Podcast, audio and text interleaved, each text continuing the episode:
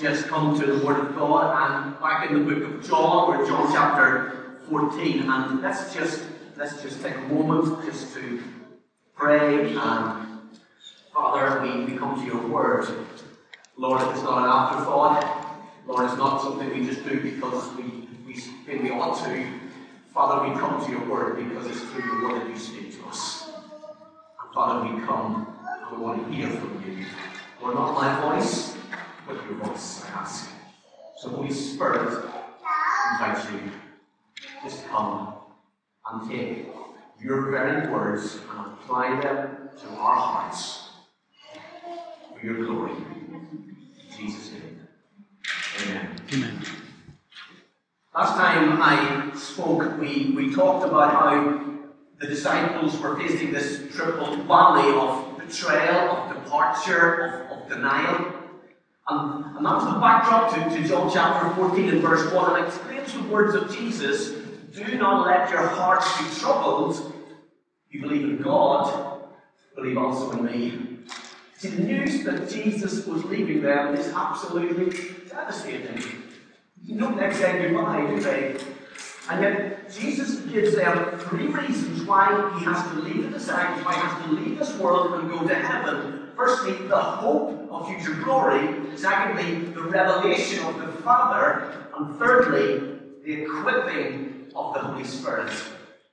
And these three reasons are still as important today. In fact, they should help to calm our fears. They should bring reassurance to our hearts to give us all that we need. And we need to take hold of these promises and just apply them to our lives in each and every situation that we face. So let's just read some scripture, just get what Jesus says first, and then we'll come back to some of those thoughts. John 14, verse 1. Do not let your hearts be troubled. Trust in God. Trust also in me. In my Father's house there are many rooms. If it was not so, I would have told you. I'm not going there to prepare a place for you. And if I go and prepare a place for you, I will come back and take you to be with me, that you also may be where I am. You know the way to the place where I am going. Thomas said to him, Lord, we don't know where you're going. So how can we know the way? Jesus answered, I am the way and the truth and the life. No one comes to the Father except through me. If you really know me, you would know my Father as well. From now on, you do know him and have seen him. Philip said, Lord, show us the Father, that, that, that would be enough for us. Jesus answered, Don't you know me, Philip? Even after I have been among you such a long time, anyone who has seen me has seen the Father. How can you say, Show me the Father? Don't you believe that I am in the Father and you believe that I. So don't you believe that I am in the Father and the Father is in me? The words I say to you are not just my own. Rather, it is the Father living in me who is doing his work. Believe me when I say that I am the Father and the Father is in me, or at least believe in the evidence of the miracles themselves. I tell you the truth.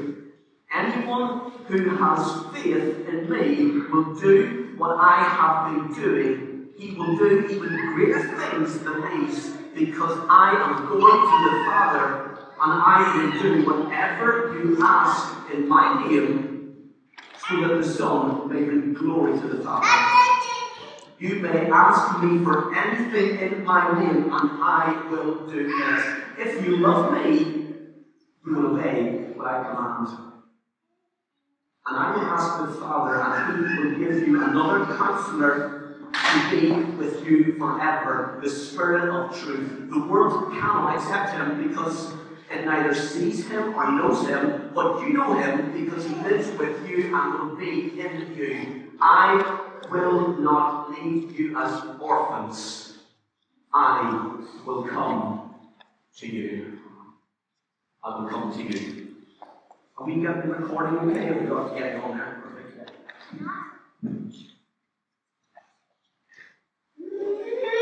So, as Jesus leaves them, he leaves them with these three promises. We've mentioned the hope of glory, the, revelation of the Father, the equipping of the Holy Spirit. So, so first of all, this hope, the hope of future glory, our destiny. So, in other words, one day we will go to be where He is. We're going to go to be with Jesus. Now, you know, Thomas asked a very obvious question where? And Jesus talks heaven as this very real place. Not a product of some sort of religious imagination. Heaven is a place where God dwells, where Jesus is sitting today at the very right hand of God the Father. In other parts of the Bible, heaven is described as a kingdom. So in 2 Peter chapter 1 11 it says, the eternal kingdom of our Lord and our Saviour, Jesus Christ.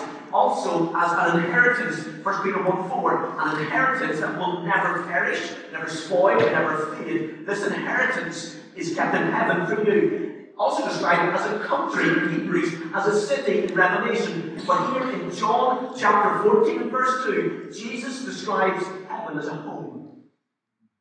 My Father's house has many rooms. It's a home for God's children. And Jesus paints this picture of this spacious abode where they will one day live with God in the Father's house as God's people forever.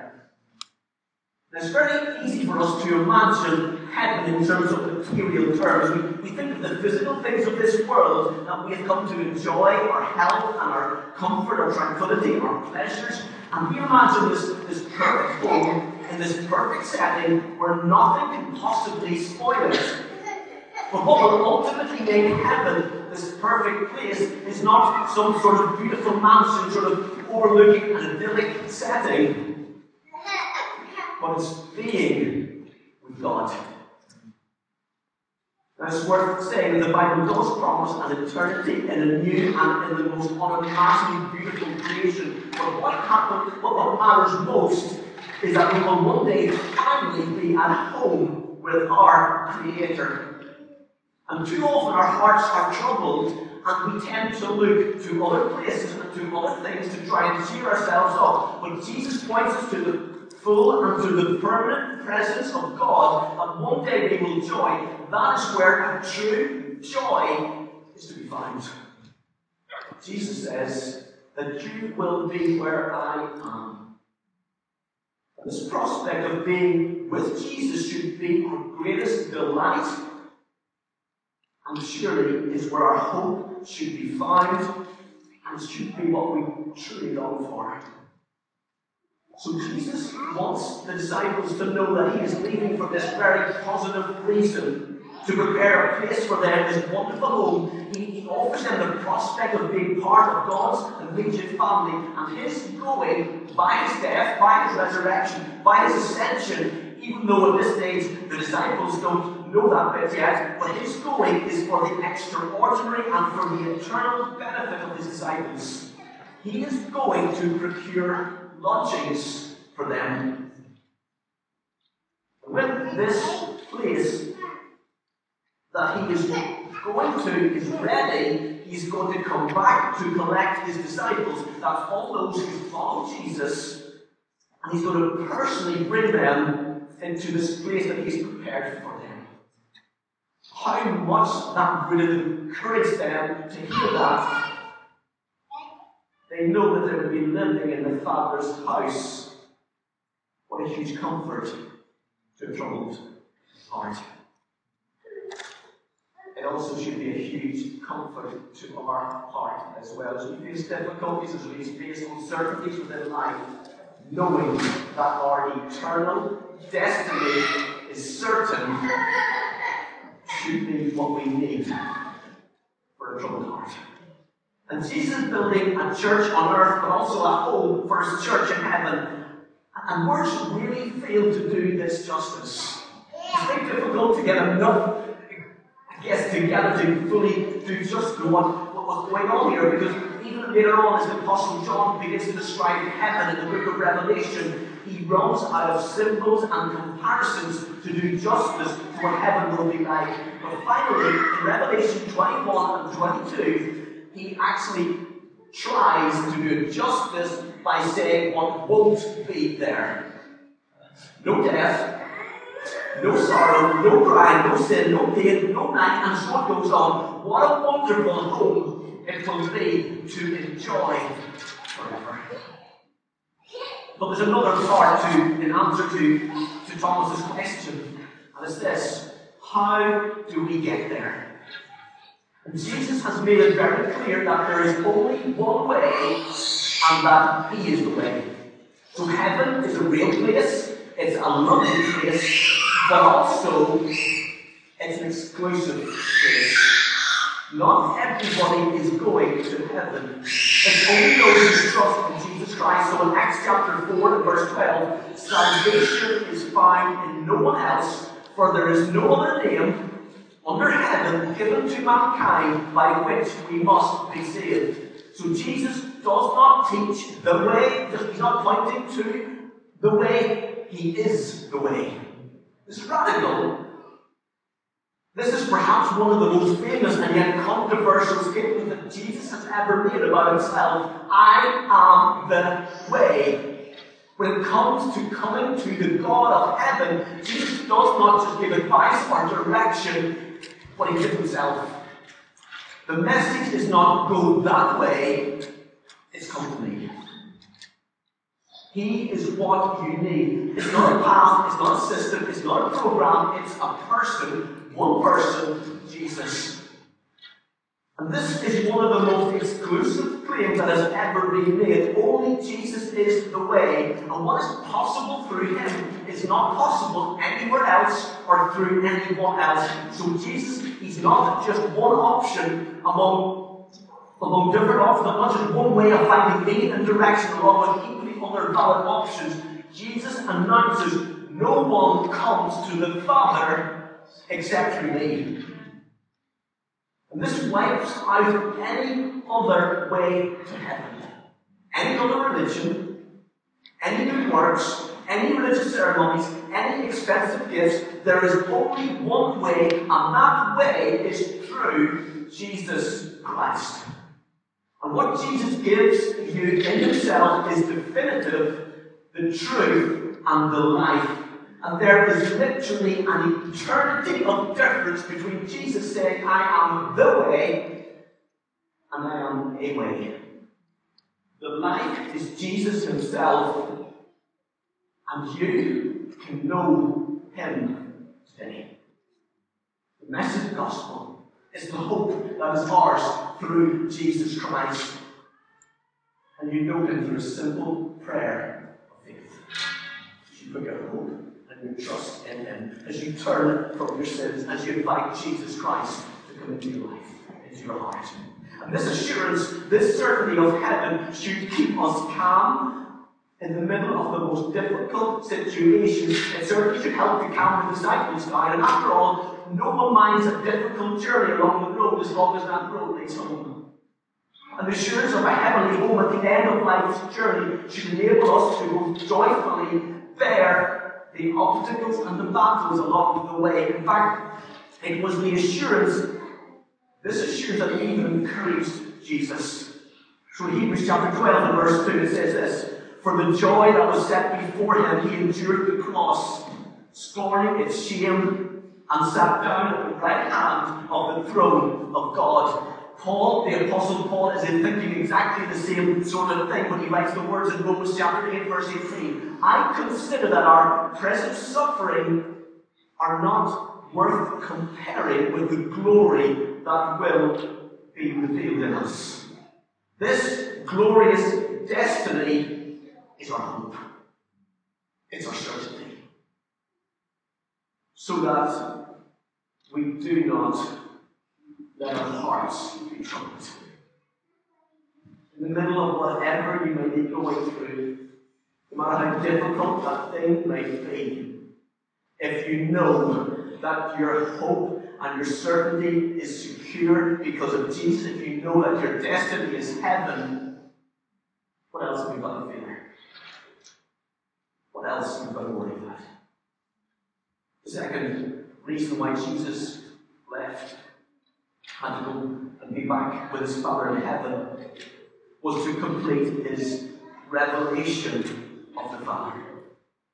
This time it's Philip's turn to ask the question. He says, Show us the Father.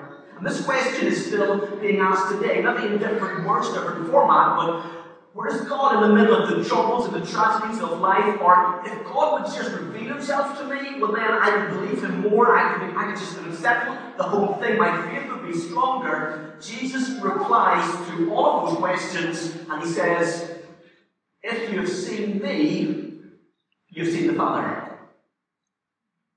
Because Jesus and the Father are one, they are equally God. Jesus in the Father, and the Father is in Jesus, and they are inseparable. You, can almost hear the exasperation in Jesus' voice in these verses because he's been with the disciples for three years, and yet they seem to have missed the most vital and irrefutable reality that by knowing Jesus, they are not ignorant of who God is and what He's really like. And this is another enormous life changing claim which needs to sink deep into our hearts and into our minds, but it's also clear that should also bring peace to your troubled heart in each and every situation. Jesus has been showing the disciples the Father all the time, and He's been with them. So everything He's done, everything that He has said, is revealing the Father. In fact, Jesus goes on to say something even more surprising. He says, The words I speak are not my own, but my Father who lives in me does his work through me. Now, see, I wouldn't have finished that sentence the way Jesus does. I was expecting Jesus to say that the words that I speak are not my own, rather it is the Father living in me who is speaking. He says, Jesus actually says, he says that as he speaks, the Father is doing his work. Not speaking, the Father is doing his work. In other words, to see God at work, all you need to see is what happens through the words of Jesus. It's the words of Jesus that show the works of the Father. And listen, that hasn't changed today. What a blessing that we still have the very Word of God to read.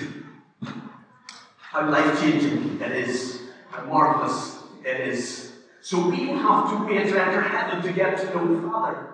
We can know Him today, we can receive from Him the spiritual resources that we need to keep us going when days are difficult through knowing the words of Jesus.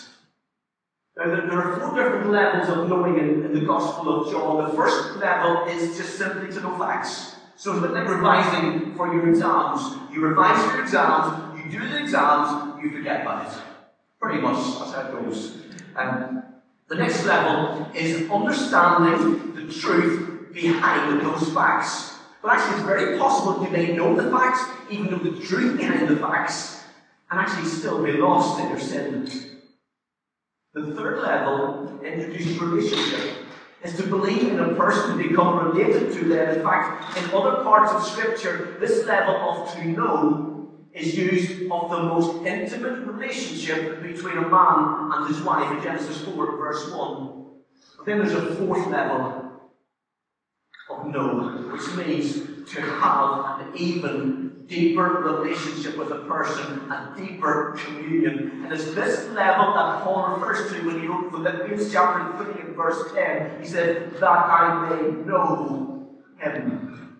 It's also the depth of relationship that Jesus is talking about here in John chapter 14. So it's through knowing, deeply knowing and seeing Jesus that the, that the disciples could know deeply know and see the Father at this real deeper level. Now, Philip, he's come a long way since he first met Jesus. In fact, since Jesus first called him back in John chapter 1. And his burning desire is that he might know the Father. That should also be our desire as well. And the reason why we need to know and to read and to understand and to study the Word of God because it's through the Word that you will know the, the God of the Word better.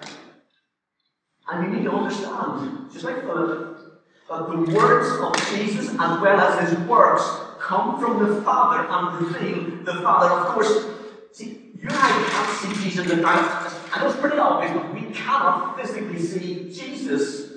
But we do see him and his works in the Word.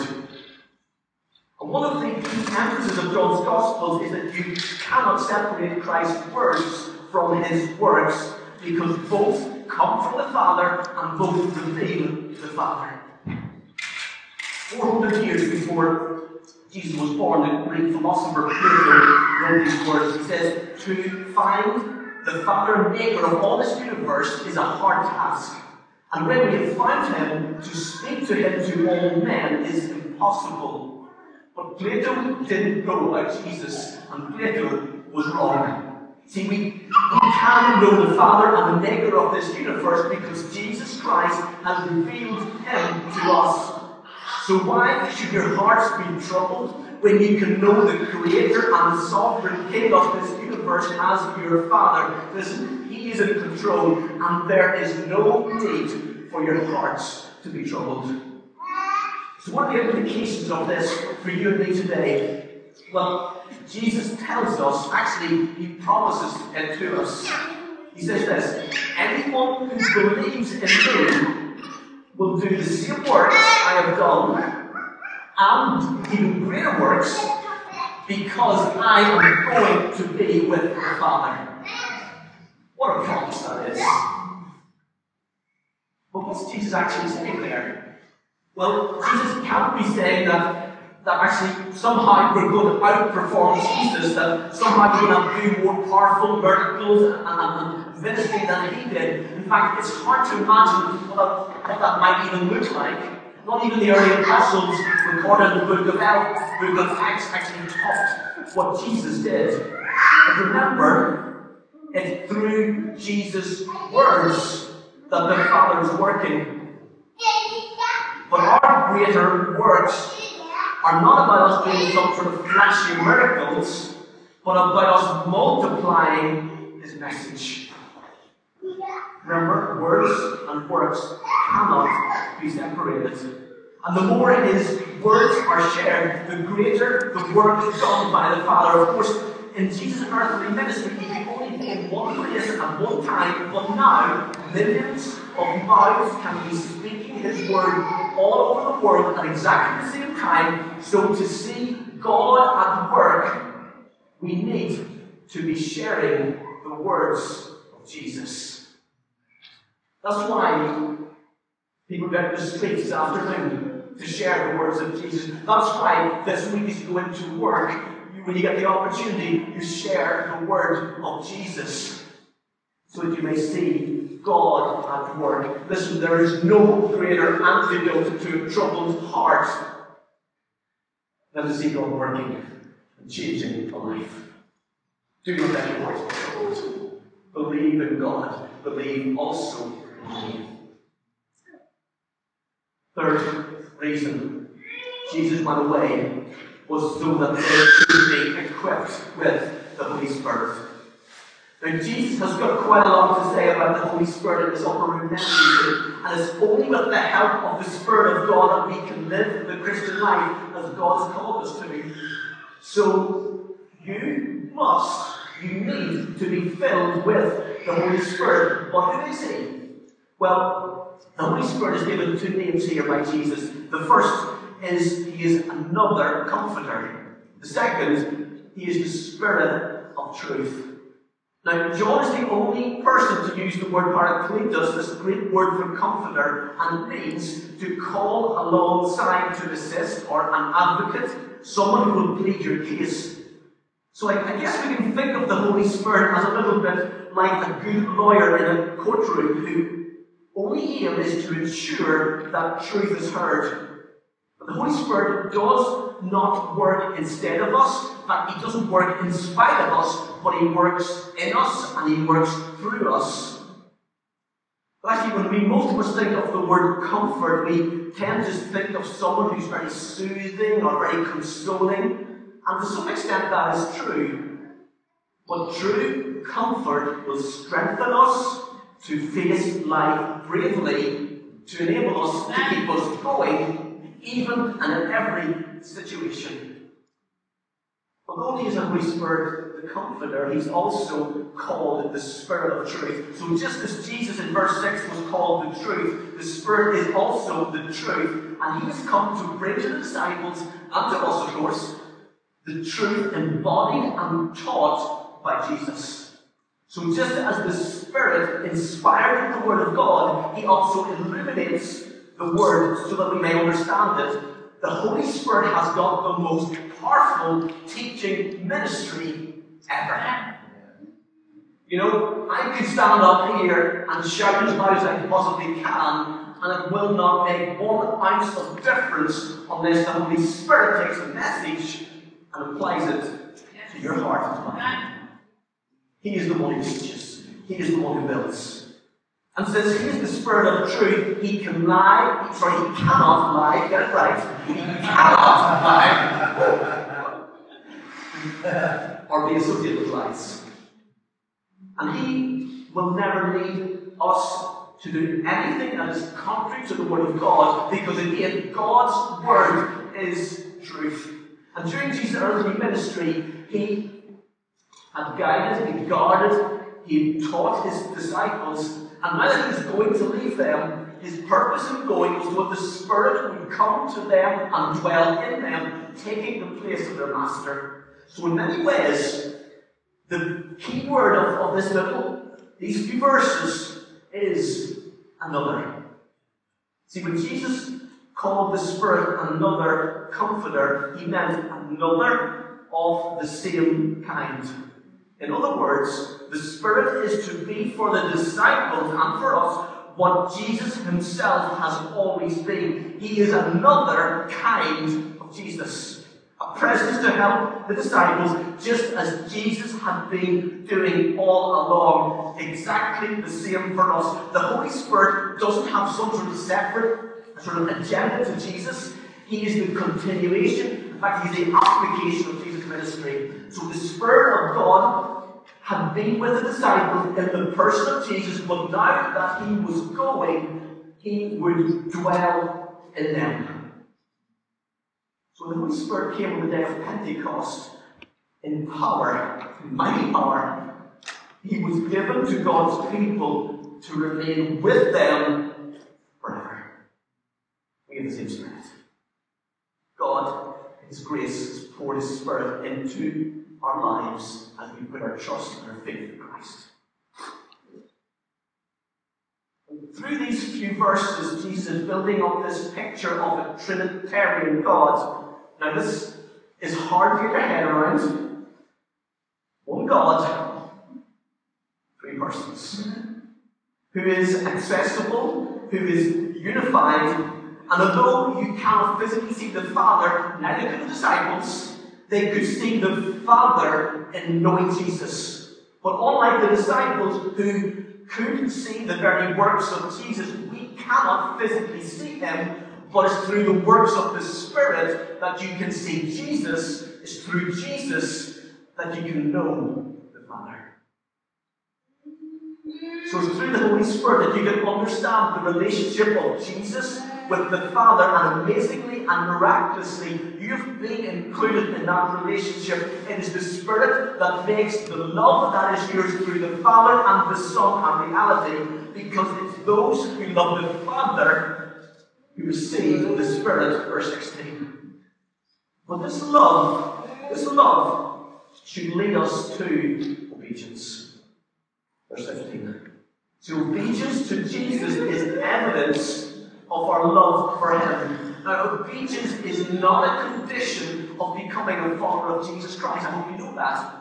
It's by faith alone. It's by God's grace alone. It's through the finished work of Jesus Christ upon the cross. It's not because you're good enough or because you can try hard enough. Jesus has done it all. He's done everything that we need. So obedience is not a condition of being a follower, but it is evidence that we are.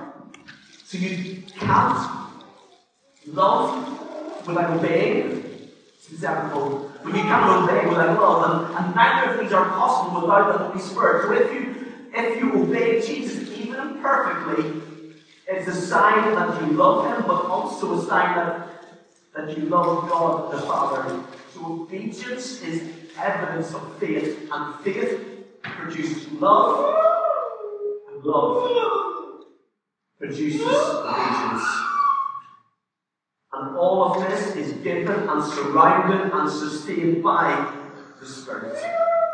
And none of this is possible without coming to Jesus. Without Jesus, you cannot receive the Spirit because without Jesus, you live by sight, not by faith. It's only by faith that you can see Jesus. So you cannot have knowledge of the Spirit apart from the Son. It is equally true to say that you cannot know the Spirit. Sorry, that, you can, that when we know the Spirit, we know Jesus. And that you're not alone, you're not abandoned, you're not hopeless, you're not helpless, because wherever you go, the Spirit goes with you. That is why Jesus says, you should not be like orphans, and that there is no need to have a troubled heart when you have the very Spirit of God dwelling within you. This. This is who we are. This is the promise of God. That God will never leave us, that God will never forsake us. As Jesus left this world, He gave you these three promises as He gave the disciples the hope of future glory. That's yours in Christ. The revelation, you can know the Father through the Son. How amazing is that? And you are equipped with His Spirit. You're no longer orphans, but you are accepted by the one who reigns victoriously over all. Father, thank you. Thank you for your word. Yes. Lord, thank you for your promises. And Lord, we, we, we, as we begin to just scratch the surface, Lord, of the truths within these verses, Lord, we, Lord, we don't pretend to fully understand the complexities of a God who's beyond our imagination. But God we know is almighty and all powerful. A God who is sovereign. A God who is Lord. And Lord, we bow the knee and surrender to you. Yes. And Lord, we pray, Father, as we look to you, that our hearts would not be troubled. As we believe in the Father, we believe also in Jesus. Father, I pray today that by your Spirit, settle troubled hearts. Yes. Settle troubled hearts, I pray settle troubled hearts with your presence, Lord, mm-hmm. with your hope. Lift our gaze to the one who's worthy of all praise. Yes. We pray all of this in the name of the Father, and the Son, and the Holy Spirit. Amen.